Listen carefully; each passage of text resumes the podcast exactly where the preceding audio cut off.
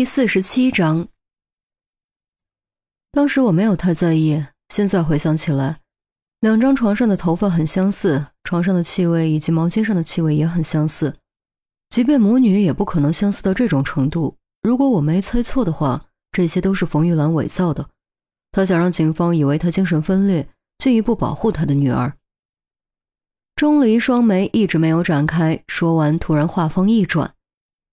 可我还有一点不明白，如果是冯小敏嫁祸麦田，她为什么会有麦田的全家福？又为什么要将水果刀用礼盒包装送回来？这种具有表现和挑衅的行为，明显与他的作案特征不符，与前两个案子也不符。另外，他的作案动机是什么？为什么要跨越地狱杀死三个毫不相干的人？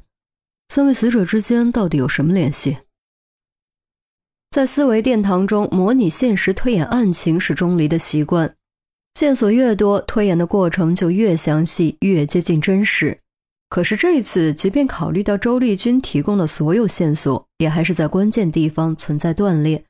如果不想办法补全断裂，就无法接触到最终的真相。你这哪里是一个问题，根本就是一堆问题。陆明转头看向周丽君，不过也的确问到了关键点。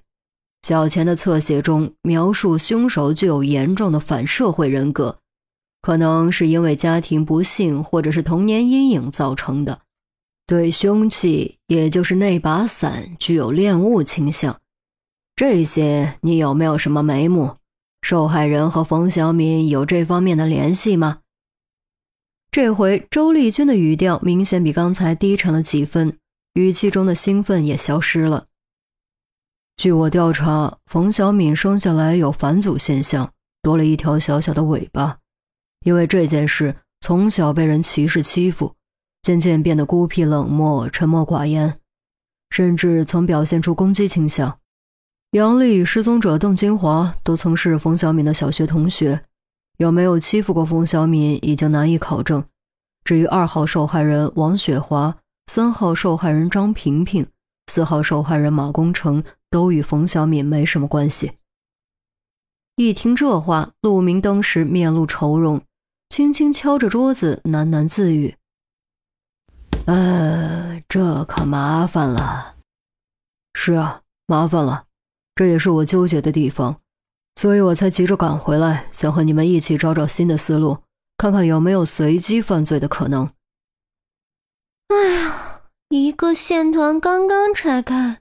又滚过来另一个线团，天哪！我要疯了！韩淼做抓狂状，趴倒在桌子上。陈红沉吟片刻道：“我觉得应该先找冯小敏。如果他真的没死，只要找到他，也许就能真相大白。对，必须找到冯小敏。在此之前，先稳住冯玉兰。虽然她有协助犯罪、包庇犯罪的嫌疑。”但我们暂时还不能拘留他，必要的时候甚至可以告诉他错误的信息，利用他帮我们引出冯小敏。陆明关键时刻的老辣尽显无疑，换句话说就是老奸巨猾。明白，我再去一趟冯玉兰家，让他知道凶手已经找到了。陈红站起身收拾资料，还有。钟离不是说冯玉兰想让我们以为她精神分裂吗？那我们就顺着她的意思办，把她女儿的死讯告诉她，说她现在的女儿是妄想出来的，看她什么反应。然后密切监视冯玉兰的行踪、通讯以及周围的情况，一旦冯小敏出现，立刻抓捕。陆明说完也站了起来，双眼一瞪，轻喝道：“还愣着干什么？”会议结束，都起来行动吧！众人哪敢耽搁，连忙起身往外小跑，唯独于西和钟离依旧坐着一动不动。小鱼啊，你到底准备好了没有？如果没有，就别勉强，回去再休息休息啊！陆明走到于西身边，语气缓和：“啊！”于西又一次从思绪中惊醒。这才发现已经散会了，连忙起身道歉：“我我我真的没事儿，只是觉得忘了什么。又似乎要想起些什么，反正是很重要的事。行，那你去好好想吧，不管什么事，想到了告诉我。陆明说完，看向钟离：“哎，你也愣在这干嘛？不和陈红再去冯玉兰家一趟？”“不了，监视抓捕我又不在行，去了也没用。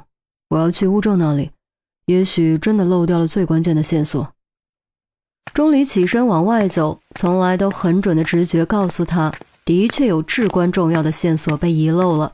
那个礼盒可能不只是挑衅那么简单。西苑小区冯玉兰家，得知女儿早已离世的消息，并看过照片后，冯玉兰一开始表现得很激动，稍微平复后，激动抗拒变成悲伤，主动承认自己患有精神分裂，并着重强调是女儿去世后悲痛所致。与此同时，电视柜上很显眼的地方还突然冒出了药瓶。陈红给赵文打电话，无人接听；给孙红打电话，孙红不太清楚。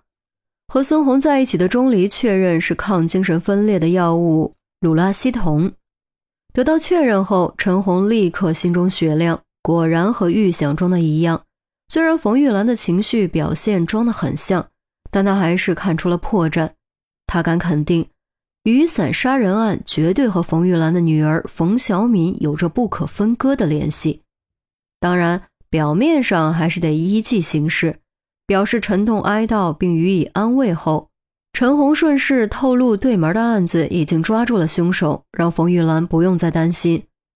送走陈红，冯玉兰又凑到窗前向外张望，确认警车离开后，才终于长长松了口气，快步走到座机前，拿起电话筒拨了一串号码，短暂的嘟嘟声后。听筒中传来年轻女人不耐烦的声音：“说了不要随便打电话，万一让别人注意到我们的关系怎么办？”“，小敏啊，我是想告诉你，警察已经走了，你没什么好担心了。”冯玉兰柔声道。“真的？他们真的相信你有精神分裂，没有对我的死亡产生怀疑？”年轻女人显得很谨慎。“真的，我怎么会骗你呢？”你安全了，再也不用担惊受怕了。答应妈妈，以后一定要改过从新，再也不要。冯玉兰说着说着，眼泪突然掉了下来，语气也变得哽咽。改过自新，改过自新，你烦不烦呐？我有什么错？我只是做了我该做的事情而已。行了行了，别哭了，我会重新开始的，你就别瞎操心了。那电话。冯玉兰语气弱弱的，就像是只害怕的兔子，握紧话筒的手都在轻轻颤抖。约定，从今以后我们要永远断绝联系。你就当从来没有我这个女儿吧，我也当从来没有你这个妈。我再也不恨你了。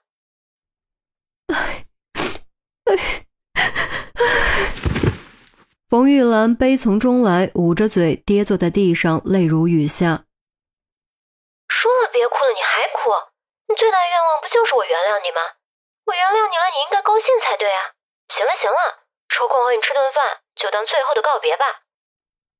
哎，好，好，我我给你做你最喜欢的。